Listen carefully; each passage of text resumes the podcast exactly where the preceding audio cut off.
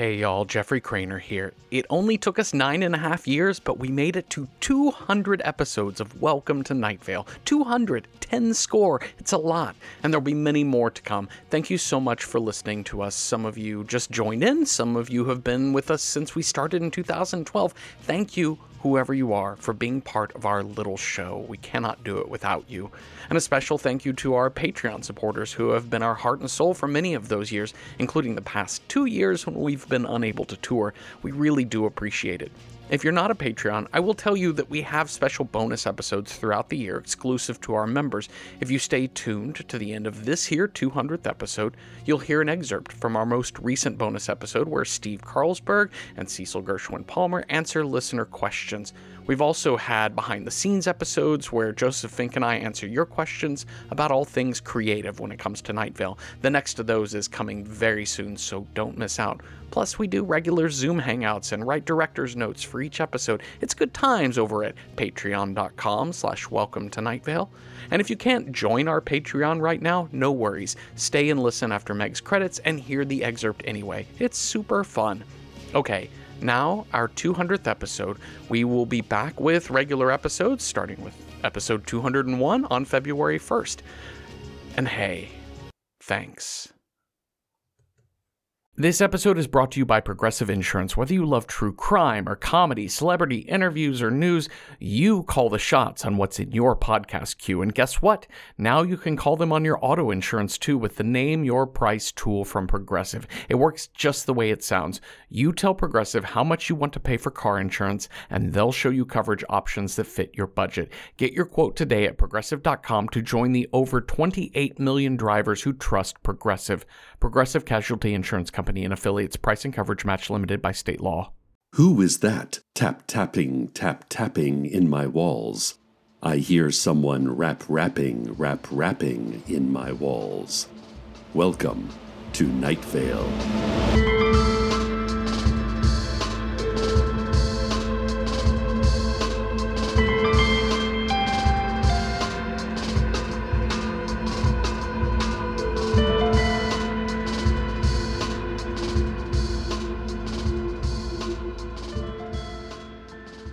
Most of you know Susan Willman. Used to be a mm, valued member of the PTA. Then she had that encounter with the obelisk and, ever since, has made a real spectacle of herself about town. Sitting in the diner for hours on end with cold, empty eyes, and trudging through the scrublands and the sand wastes, the wind making her hair swirl strange behind her. It's like could you try harder to get attention? Well, apparently, yes, because Susan Willman is here at the radio station and says that it is time for her to come clean. I have no idea what she means. Um, maybe she was embezzling funds from the PTA? Wait, was that Susan? Were you embezzling funds? Yeah, that's probably it. Anyway, I told her we'd do our best to get her on the air, but no promises, you know? The world doesn't stop for Susan Willman. We have news and sponsored spots to get to, and I'm going to get to them right now. Maybe Susan can talk a bit later. Maybe. A lot of you have been asking about Khoshekh, and I am heartbroken to say he's still missing. I just can't think where he could have gone to given that he could not move from his spot four feet in the air in the bathroom here at the station. I put up posters around town, but I keep finding them slashed to ribbons with Do Not Look for Us in an unfamiliar scrawl across his picture. If anyone has any information on my sweet little kitty, we are all very worried. He's elderly and also extraordinarily toxic to the touch. Be careful. In other news, the artificial star that was generated in the underground Pulsar Development Facility some 10 years ago has continued to be a clean and nearly inexhaustible source of energy. This energy is exclusively used to power the lights at the high school football stadium. These lights have been described as painfully bright, so searingly bright that they render vision functionally useless, and basically worse than if we just played football in total darkness. However, this fantastically successful city program is not without its critics. Leann Hart, editor of the Night Vale Daily Journal, publishes editorials weekly calling for the closing of the Pulsar facility, citing the brutally high cost of maintenance and the fact that, quote, stars are dumb, and we shouldn't have to depend on them. John Peters, you know, the farmer, also stages protests a few times a year. As the biggest landowner in town, he pays millions in taxes that go directly to the Pulsar. Listen, he said, I'm all for taxes. I just don't think we should be paying them. I want the benefits of society without the responsibilities. Hold on. Don't quote me on that. Let me find a better way to phrase it. Unfortunately, he never did find a better way to phrase it, and so his protests have had limited impact. Listeners, what do you think?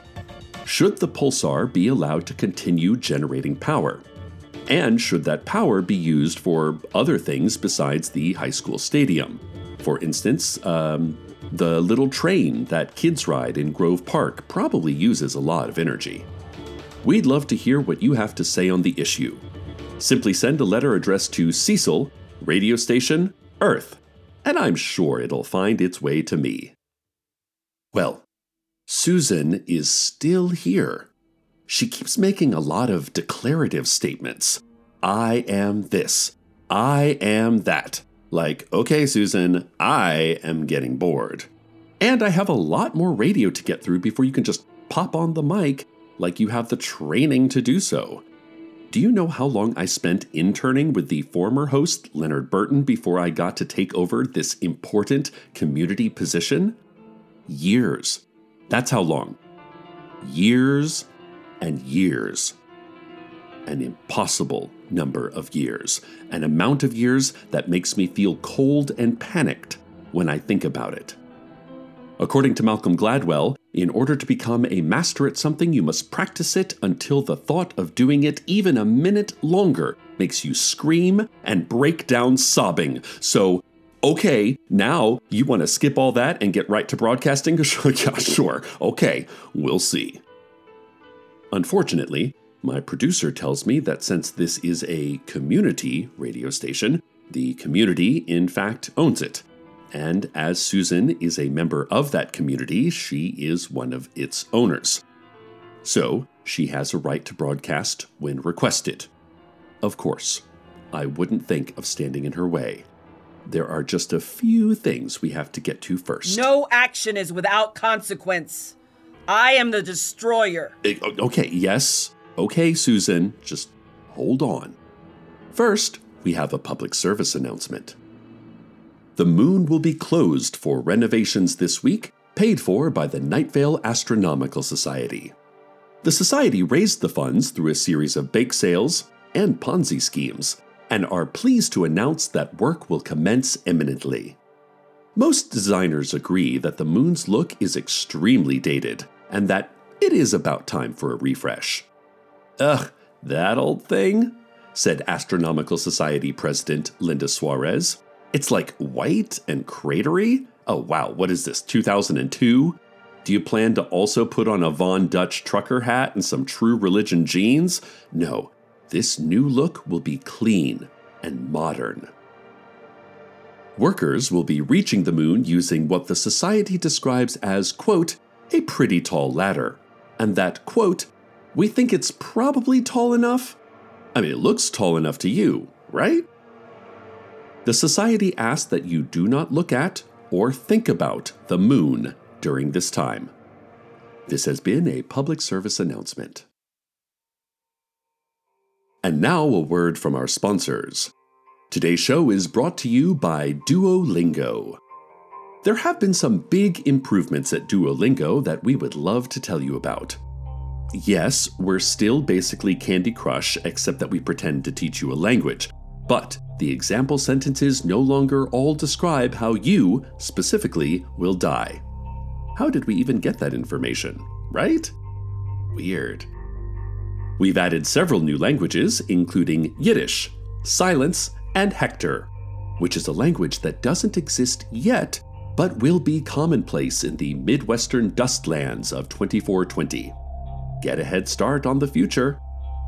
Sure, you could learn a language by taking classes at a community college or by walking out of your house, getting on a bus, riding, forehead pressed against the cold glass until you cross a border, and then another border, and maybe a third.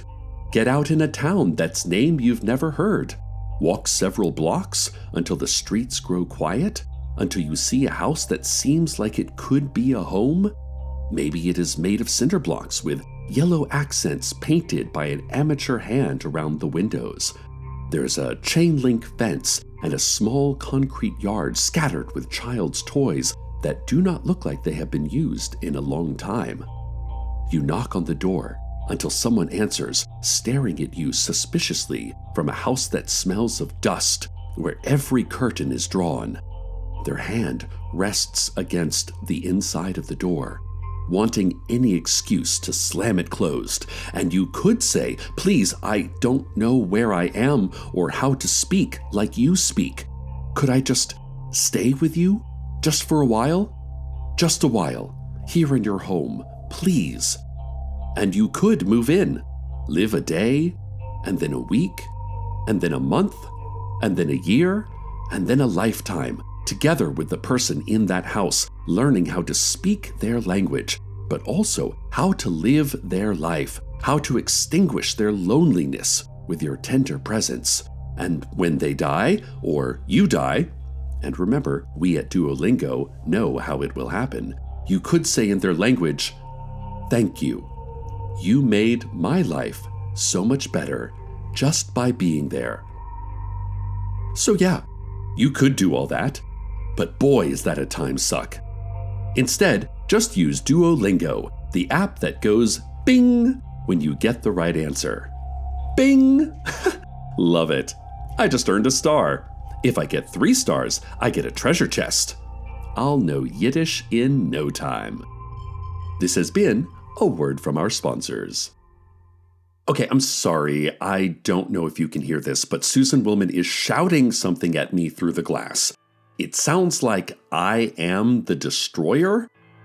Yes, Susan, if what you're talking about destroying is the pristine quiet I expect to accompany my broadcasts, then yes, you are. Oh, this is so distracting. Okay, listen. I'm going to try to be nicer. I got a text from my brother in law, Steve Carlsberg. Lovely man, won't hear a word said against him. But he told me that there have been times that people have said hurtful things about him publicly, on this radio station even, and it was difficult for him. He thinks that no matter how annoying Susan Willman is, she deserves some basic human respect. And fair enough. Susan, I am sorry. I deeply apologize that. Okay, now she has opened her mouth wider than I thought possible, and black smoke is pouring out of her.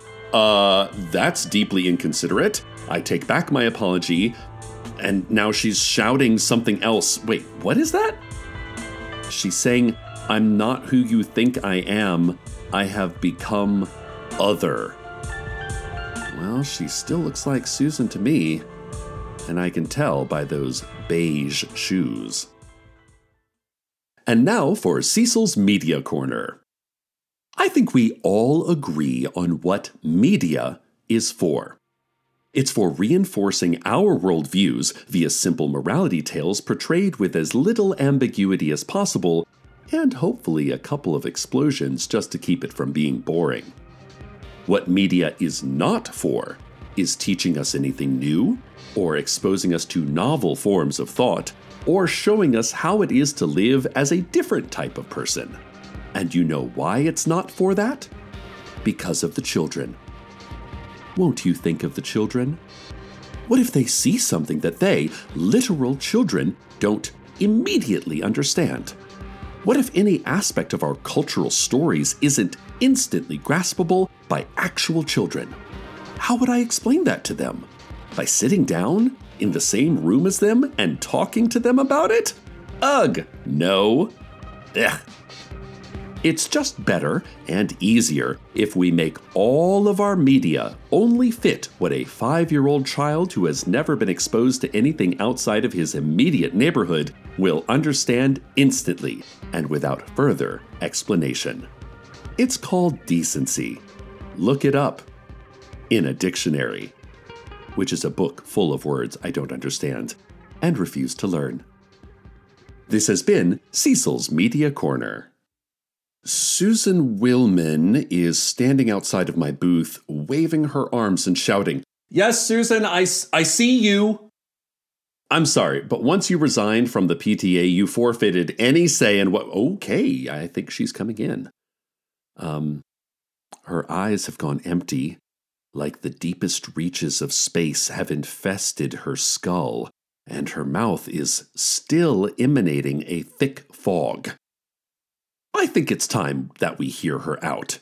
Uh, more on whatever that will be after the weather. Oh, no, no, no, not yet. I am Huntokar, the destroyer. You have already been destroyed, you just don't know it yet.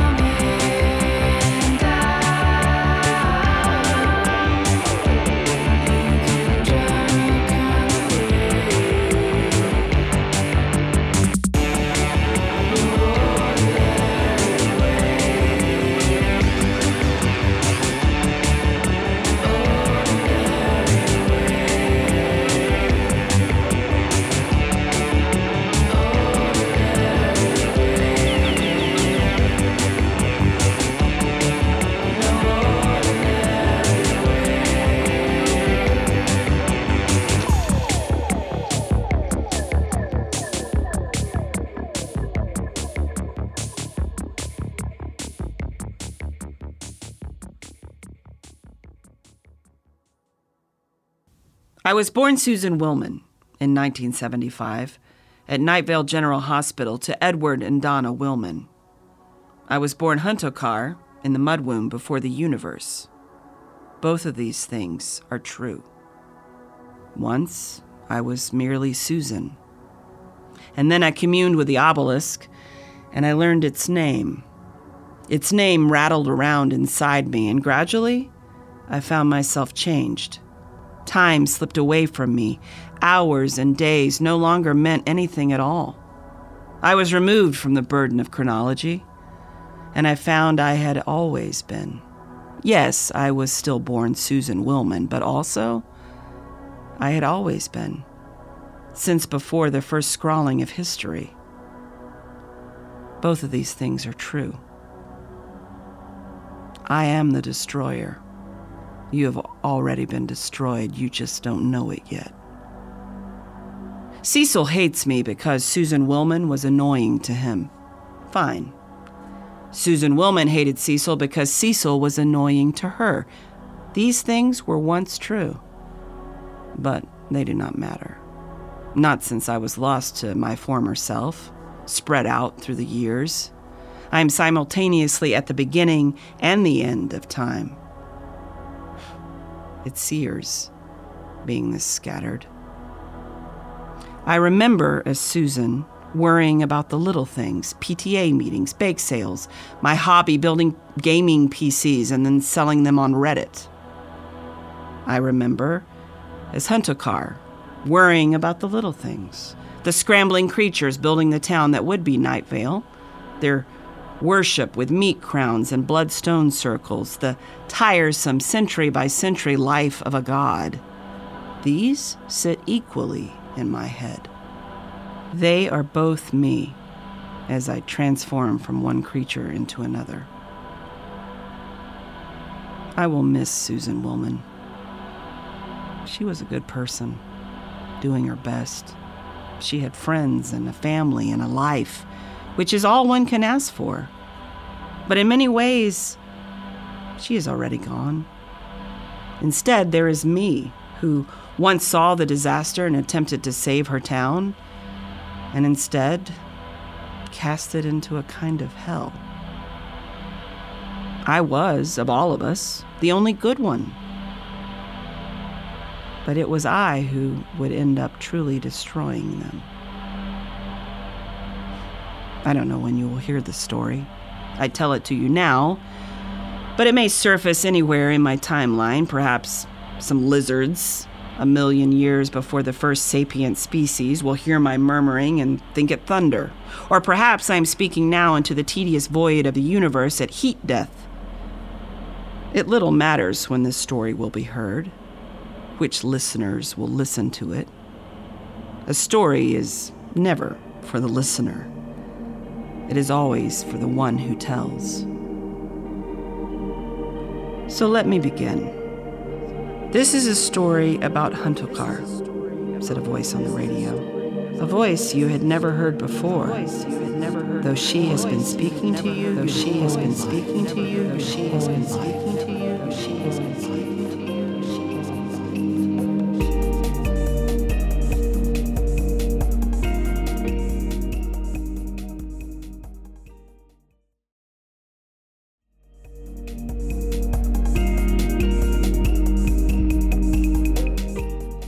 Welcome to Night Vale is a production of Night Vale Presents. It is written by Joseph Fink and Jeffrey Cranor and produced by Disparition. The voice of Huntokar was Tina Parker. The voice of Night Vale is Cecil Baldwin. Original music by Disparition. All of it can be found at disparition.bandcamp.com. This episode's weather was No Ordinary Waves by Le Plaisir. Find out more at leplaisirband.com. Comments, questions, email us at info at welcometonightvale.com or follow us on Twitter at Nightvale Radio. Or take a long shower and think about your favorite songs. Check out welcometonightvale.com for info about everything we do. Thanks for listening to 200 episodes of our show. Today's proverb It turns out the loneliest number is actually 331. No one knows why, but it's true.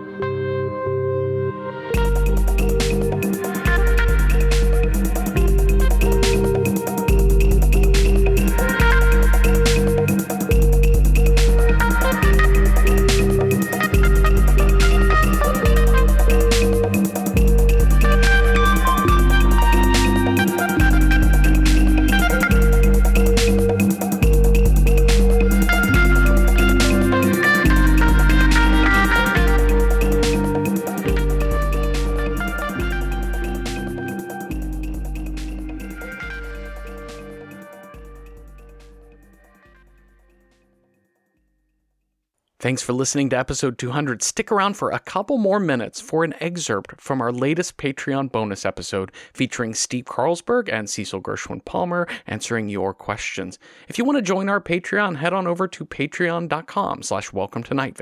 And now, here's the fun. Let's get to the first question.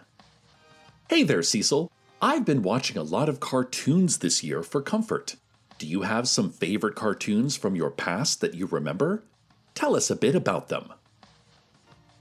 Oh, um, well, there's this one I used to watch all the time.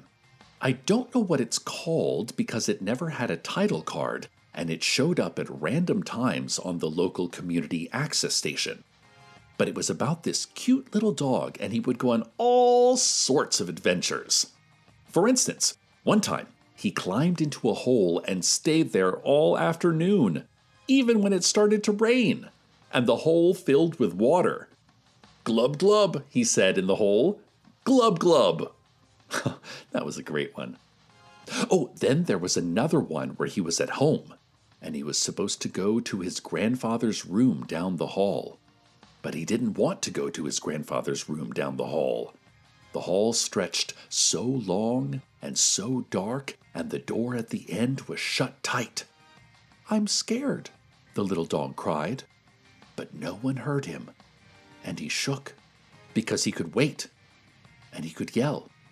But someday he would have to go to his grandfather's room down the hall. Ah, thanks for bringing back those memories. I really missed that show, whatever it was called. Okay, next question. This one's for Steve. Bake Off. You and Cecil. Who wins? Cecil has some wonderful qualities his resonant voice, his sense of fashion. Oh, if you could see the spats he's wearing right now, oh boy! And he's a lovely father and uncle. But Cecil is no baker. Why, one time he tried to make scones, and sorry, this always makes me laugh. He used butter and sugar. Can you imagine? In scones? oh, needless to say, they turned out a crumbly sweet mess. Now, there's one baker in this family, and it's me. Although I have to say that Janice is really coming along in that area. Why, yesterday she made muffins that set my eyes watering. I could not be prouder of that girl. Embarrassing, but probably true. Thanks once again for listening, y'all. Patreon.com slash welcome to Night Vale for more bonus episodes.